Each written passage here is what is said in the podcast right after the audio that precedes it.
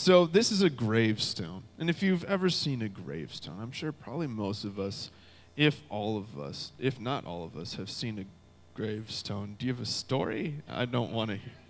No, you, his name is irrelevant. Weston R. Higgins. Listen. So this guy, all I did for this picture is I, I Googled gravestone and I picked the first decent one that I found that, that had the, the dates and the dash. That's all I wanted. What? Who lives a hundred years? Yeah, that's not. All right, so here's the thing. On a gravestone, on your typical gravestone, you'll get a series of dates. You'll get two dates. You'll get the date of the person's birth, right? And then you'll get the date of the person's demise, the day that they cease to exist on this planet. And then in between those two dates is a dash, a hyphen, whatever you want to call it. And that little symbol contains so much if you think about it. Uh, that little symbol contains everything that happened in that person's life. In this dude's, how many years is that? In this dude's, is that true? Of course it is. He's an engineer. In this dude's 78 years, everything that he did was a part of whatever that he felt is contained in that dash all the successes, all the failures, all the wins, all the losses, all the love, all the commitment, all the sorrow and the happiness, everything in a person's life is contained in that one little dash, that one little symbol. I bring this up to talk about, I think tonight I just want to talk about our lives um, and what our lives can be used for and, and kind of the brevity of our lives. If you don't know what the word brevity is, you can look that up later. You can write it in your notebook. It's probably spelled incorrectly because I'm not sure how to spell it, to be honest with you, either. E V I T, whatever. Anyways, um, so we'll just get rolling. The first thing I want to talk about tonight is just a simple fact that life is short. Life is short. Write that down. Life is short. I'm sure you've heard that phrase 97 times, maybe even above 97, maybe 98 times. I'm going to hit you with this passage. You don't have to look in your Bibles, it's on the screen, this one. It's James 4 13 through 14. It says, Come now, you who say, Today or tomorrow we will go into such and such a town and spend a year there and trade and make profit. Yet you do not know what tomorrow will bring. What is your life? For you are a mist that appears for a little time and then vanishes. It's kind of depressing, right? To read that. Our life is just a mist. And I think kind of the interesting thing about our, the interesting part of our lives is that we spend so much time looking forward to the next thing in our lives. And when we do that, we kind of stop living in the moment. Right? If you think about it as a kid, all you wanted was just to grow up so you could be a big kid. Right? Maybe so you could have more privileges, more responsibilities, so that you could finally mow your parents' yard. Sign yourself with a doctor or get your driver's license. We're looking forward to that. And then maybe when you get to that point, all you want to do is just get to the end of high school graduate. And then once you get there, you want to go out and you want to live on your own. You want to make a living. You want to live your dreams. And then once you're living your dreams, then you just look forward to when you retire so you don't have to work anymore and you can live other different free dreams. Right? We're always looking forward to the, the end. And then eventually, before you know it, you're at the end of your life and not much to look forward to at that point, except for eternity. The point of all this is just to say that our lives are fleeting, our lives are really short. The, James talks about our life being a mist that just appears for a short time and then vanishes. And we have to really understand that as people, and especially you as teenagers, um, we need to wrap around your minds around the fact that life is short, life is brief. You are just a mist who's here for a short time and then gone. There's kind of this, this idea as a teenager that that you're invincible. You know what I'm talking about? Do you feel that right now? You feel invincible, like you can do anything? Uh, and I think we as teenagers, and obviously I'm not saying that as a teenager, but as thinking back as a teenager, um, there's this mindset that we feel like we can do anything, that we feel like we can do anything we want to, nothing can touch us. And, and death seems like such a distant thing, and, in concept that we feel like we- we can do whatever we want and not really have to worry about suffering any consequences for that. That's not even on our radar. Um, but nationally, I'm going to hit you with some stats because I think that's dope. Uh, in 2013, so this was two, three years ago, um, there were 963,000 teen drivers that were involved in police reported vehicle crashes. Okay? So just shy of a mil. And of those crashes, 383,000 of them resulted in injuries, and just shy of 3,000 of them resulted in deaths, right? So in 2013, there was almost 3,000 um, deaths, um, vehicle crash deaths in teenagers, just teenagers, right? Now, why is that? That's kind of a big number. Uh, uh, like we've been talking about, I think it's all because teenagers kind of have this idea that that nothing can really happen to them. Again, that that death is such a distant thing, and it, it's not even really an option, right? But that's not true. I mean, bad things happen all the time. Uh, maybe you know of some people at your school that were close to you or whatever who died way too young. That happens all the time. I mean, almost 3,000 teens in 2013 died in a car accident. That's horrible. But that's just one example of this invincibility complex that sometimes that we have is in vehicle crashes. Uh, we have to live our lives with a perspective, right? With an eternal perspective, um, and recognize the fact that death does happen. It can happen at any time. Uh, at no point were we promised a tomorrow. Right? We shouldn't take tomorrow for granted. I mean, how many times do we do that, though? Like maybe even sometimes uh, you'll be laying in bed thinking, oh, I'm going to do this tomorrow, I'm going to do this tomorrow. And we just kind of assume tomorrow's going to come, but what if it doesn't? I mean, we're obviously all still here, so we've, we've had today, but we're not guaranteed tomorrow. We're not guaranteed Thursday, January 21st, 2016. But we assume we have it tomorrow, but we don't. We may not.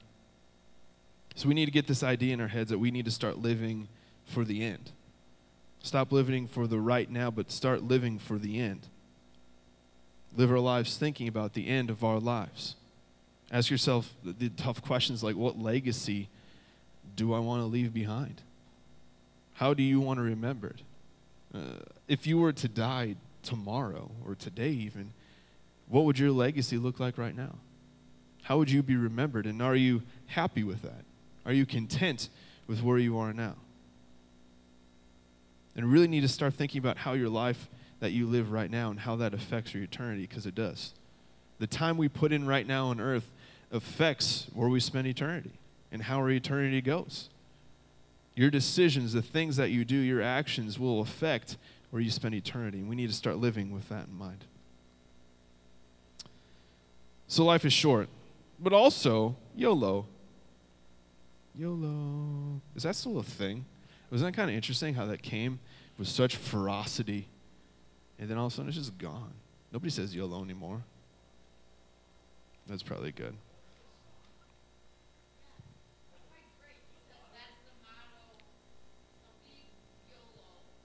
So we can blame that on Drake. Cool. All right. YOLO. All right, uh, we're gonna. You don't have to. Again, don't have to open up your Bibles to this one. It's on the screen. But we have Hebrews 9:27. It simply says, "And just as it is appointed for a man to die once, and after that comes judgment." So the one thing that we learn here in Hebrews and from this concept of YOLO is the fact that we don't have any do-overs. Uh, we get so used to do-overs, though, just in our culture and society, and and being alive. Everything that we do, it seems like we- have second chances in for the most part. Uh, video games, if you want, you can have second chances. This is what I do when I play uh, MLB The Show or Madden. Um, if I'm not getting the stats in my creative player, I, sh- I shut my PlayStation down, restart it, get it going again, restart, and try to get those stats up.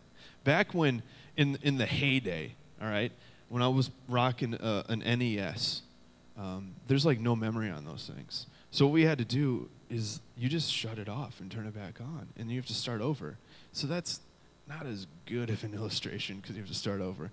But in video games, you kind of get second chances. Um, even sometimes in school and tests, if you bum a test, a lot of times, sometimes your teacher will feel bad for you, um, and give you a do over. We'll let you take it over again. If you take the driver's test and fail it, you can take it again. You can keep trying until you get your license, even though I think there should be a law against that. I think if you fail your driver's twice, test twice or three times, I think you should just be banned from driving for the rest of your life. Well, that works too, but either way, you get a do over. But there's one thing, obviously, we don't get a do over for, and that's for our lives. Once we're done, we're done. There's no do overs. Once we die, what we've done is done. And there's nothing we can do to go redo it, to take it over. Um, you only live once. You have one life to live. What are you going to do with it? Do you ever think about that? What you're going to do with your life to live intentionally? A lot of times we just kind of live. We just go about our business, doing our thing. We don't really live intentionally. We just live. Either that or we live intentionally, but 100% for ourselves out of our selfishness, spending our whole lives just doing things to make us more comfortable where we are. But really, where does that get us in the terms of your life and your effect on other people and in your eternity? So we've one life to live, and then Hebrews tells us that judgment comes after our one life. Hebrews and many, many other verses um, kind of describe this process of, of judgment, of facing a trial after we die here, our earthly death. Uh, obviously, the judge is God the Father, and at this point is where we're going to be held responsible for the lives that we've lived. Everything that we've done, everything that we didn't do, every decision we make, everything uh, will be held responsible for those things. Now, obviously, the big thing here that to consider is that um, the most important thing is that our sins are covered by Jesus, by us giving our lives to Him and devoting our lives to Him and, and believing and accepting who He is, that He is the Son of God. And because of that, we will now be viewed as righteous in the eyes of God and of the judge. But uh, Jesus kind of gives us an, an interesting glimpse into uh, this eternal judgment. He, he, he tells the story of, of how there's two different kinds of people. There's one group of people who, who loved, and there's another group that didn't love. There's one group that, that fed the hungry, that gave a drink to those that were thirsty, that clothed the naked. And then the other group didn't do those things. And he says that whatever we do here on earth to the least of these, to those kinds of people who are hungry, who are going, who are wanting, we do for him. The group that didn't feed those people, the group that didn't give the drink, that didn't clothe those people, were simply just cast into hell forever. Now, what's the difference here between these two groups of people? One group acted on their faith, one group uh, acted in love and loved the people around them. And that was reflected in their lives. And the other group didn't. They didn't love. Their faith was not put into action. And they were cast to hell for it. I mean, that's what's at stake in this life. It's much more than, than just a dash. It determines our forever, it determines our eternity. And we constantly have to be thinking about that. So life is short.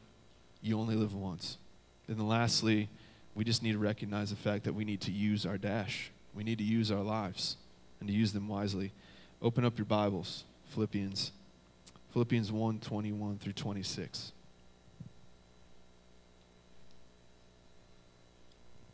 Great. Thanks, Justin. Just a stellar job. Uh, amazing. Uh, so, in this passage, we see this this interesting battle. Uh, the writer of this passage was Paul, and we get to see this battle in Paul's life, in his mind. Uh, Paul knew how amazing heaven was, and he desperately wanted to begin his eternity in heaven. But he also knew how incredibly important his life was. He recognizes that when he's alive, he has an opportunity to spread the message of Jesus and to build the kingdom of God, and that's what he did. That's all Paul did. If you read about his uh, just incredible conversion, he was on the road to Damascus. He was going to go kill Christians. And Jesus um, confronts him, blinds him, talks to him. And then from that point on, all Paul does is go tell people about Jesus. That's all he did. Until the day he died, he just traveled around telling people about Jesus and who Jesus was. Uh, he, he traveled, he endured all these incredible hardships, and he just preached Jesus everywhere he went. That was his entire um, existence as a Christian. To us, we have, we have one short life to live. The life you live here will decide um, a lot of different things. It'll decide your eternity.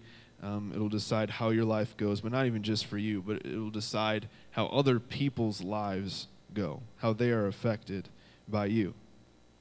So the question is are you going to use your life to spread Jesus to those who haven't heard, or are you just going to kind of do your own thing? But there's other things that we can do in our life. Uh, we get some direction in Colossians 1:10. It's going to be on the screen, hopefully. I don't remember if I put it on there or not. Nope. Must have just missed that one. It says this, Colossians 1:10 says this, so as to walk in a manner worthy, a manner worthy of the Lord, fully pleasing to him, bearing fruit in every good work and increasing in the knowledge of God. So this again kind of gives us some more guidance as to how to use our lives, what to do, what to strive for in our lives, that we should be um, striving to live in a manner worthy of the Lord. What does that mean? Uh, the Lord Jesus died for our sins right? So, what that means is that we need to be living our lives in a manner where we're trying the best we can to earn that sacrifice that Jesus made for us.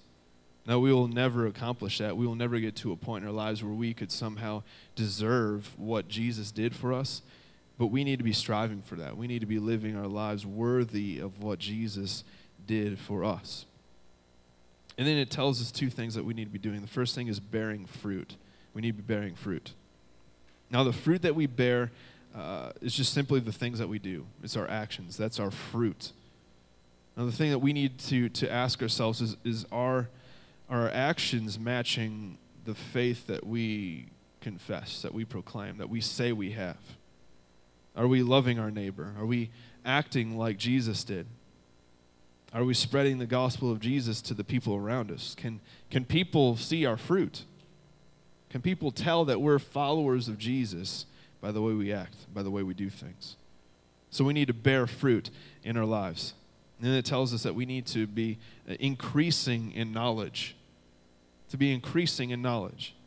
And this is kind of one thing maybe we don't think about as much. The bearing fruit thing we get, we've heard that before. We need to be living our lives in a manner where we, we're pointing back to Jesus, right? But increasing in knowledge is something we just kind of don't think about a lot. Uh, but we need to continue to strive to grow in our personal faith, in knowledge, and in, in what we believe and what the Bible says. And obviously, how we do that is by reading our Bible and by praying. We get to know God by praying to Him, by communicating with Him.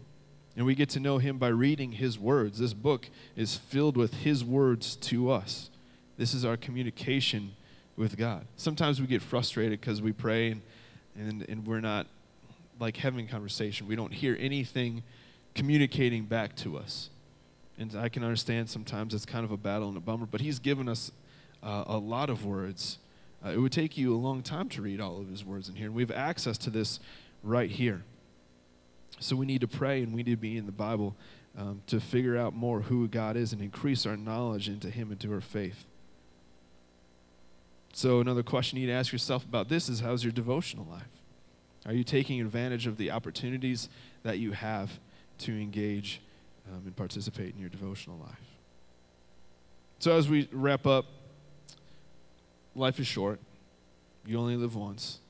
All these things are really true.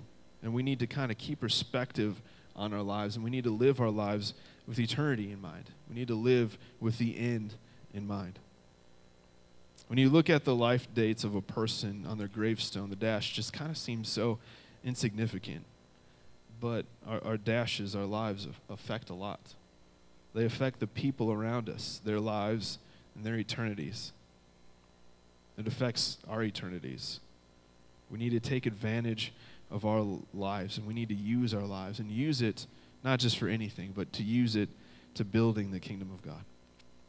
Let's pray.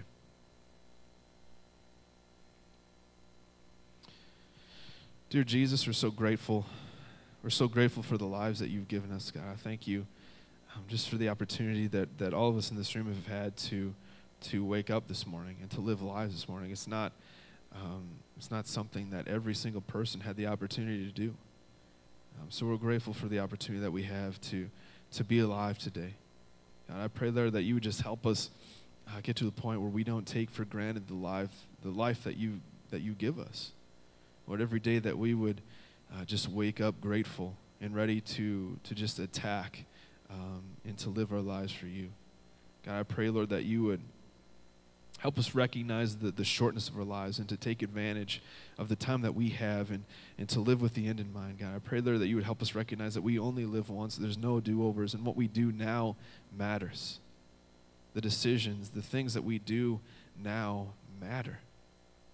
It affects so much. It affects our lives now, it affects the lives of the people around us, and it affects our eternity. God, the single most important thing, we're, we're going to be spending eternity. God, and the things that we do now affect that. I pray you would help us recognize that. And I pray, Lord, that you would just help us use our lives. Lord, use our lives to, to build up your kingdom. Lord, that we would bear fruit. Lord, that we won't just say we believe in you. We won't just say that we, we're followers of you, God, but, but our lives would reflect that. That people would be able to tell. Or that it would just be overflowing out of us. God, and that you would help us just continue to strive to increase in knowledge. Lord, every day that we would just uh, pray to you and communicate with you, and every day we would read your words and we would grow closer and closer to you and gain more and more knowledge about you and the things of, of you. Help us to strive for that. Help us to live with, with perspective and, and intentionally to live with a purpose. Oh, we love you. In your name we pray. Amen.